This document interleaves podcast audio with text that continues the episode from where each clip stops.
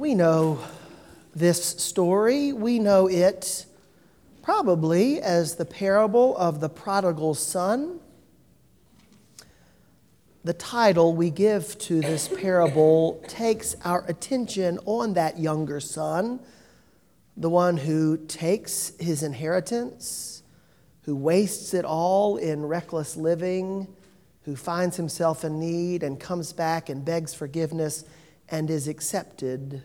That's where the title draws us.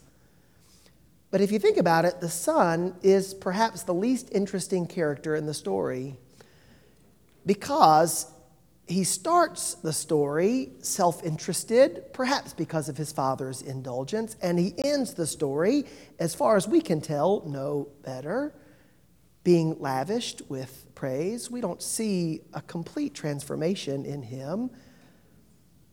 The chapter of Luke's gospel account that this comes from, Luke 15, is a chapter all about lostness. And you heard how the chapter begins with uh, the tax collector, excuse me, with the Pharisees and the scribes, the religious leaders, grumbling because Jesus is eating with sinners. And so it is in response to their grumbling that Jesus tells the parable but he tells two parables first. He tells the parable of the lost coin and the parable of the lost sheep, and now this third parable. And I'll suggest to you that the climax of them all only comes to us at the very end of the chapter when Jesus lays out for us a choice. And it's the choice that we see embodied in the older son, not the younger son. And so maybe a better title for this parable would be the parable of the two lost sons. Because even though we don't talk about it very often, even though we usually focus on the younger son, the older son is just as lost as his younger brother. When his brother asked for his share of the inheritance, the brother had pretty much said to his father, You know, I wish you were already dead, but since I can't get rid of you, would you go ahead and give me the money that's coming to me when you do kick the bucket? Because I got a life to live and I'm not interested in letting you stand in my way, old man.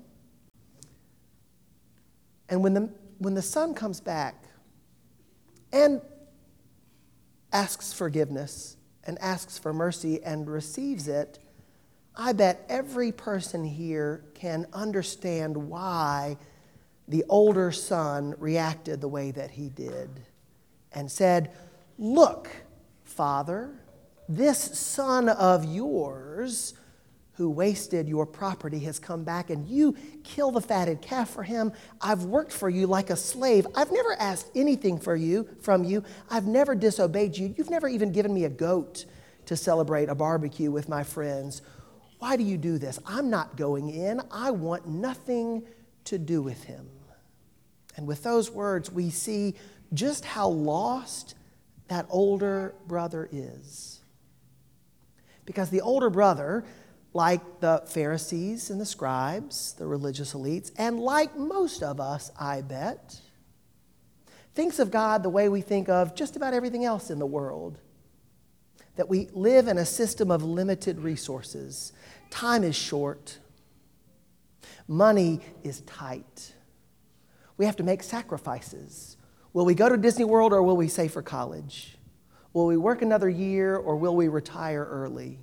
Will we eat out tonight or will we have a peanut butter and jelly sandwich? We live our lives. We've been formed in a world that reminds us that resources are limited. But that's not how it is in God's world. In God's world, at God's banquet table, there's always room for one more. But the problem is that that seat at the table isn't reserved for people who have worked as hard as you or me, who've been as good as you or me, who've gone to church on Wednesday nights, even on a beautiful day like this, like you and me. It's reserved for someone we don't think deserves it. And so we feel, I feel creeping up within me that same resentment, that refusal to accept that what should be mine is being given to someone else. But to say that is to be lost. Because to say that and to think that is to fail to see that the Father has love for everyone. The older brother is just as disrespectful, maybe not quite as dramatically, but he refuses to go in to the family event. And what does the father do? The father comes out and finds him and pleads with him to come in. And so we find ourselves at that moment when the parable ends, forced to ask ourselves, what will we do? Will we go into the banquet? The banquet that is prepared and celebrated for people whom we don't think deserve it? Or will we find ourselves on the outside looking in because we don't believe they deserve it?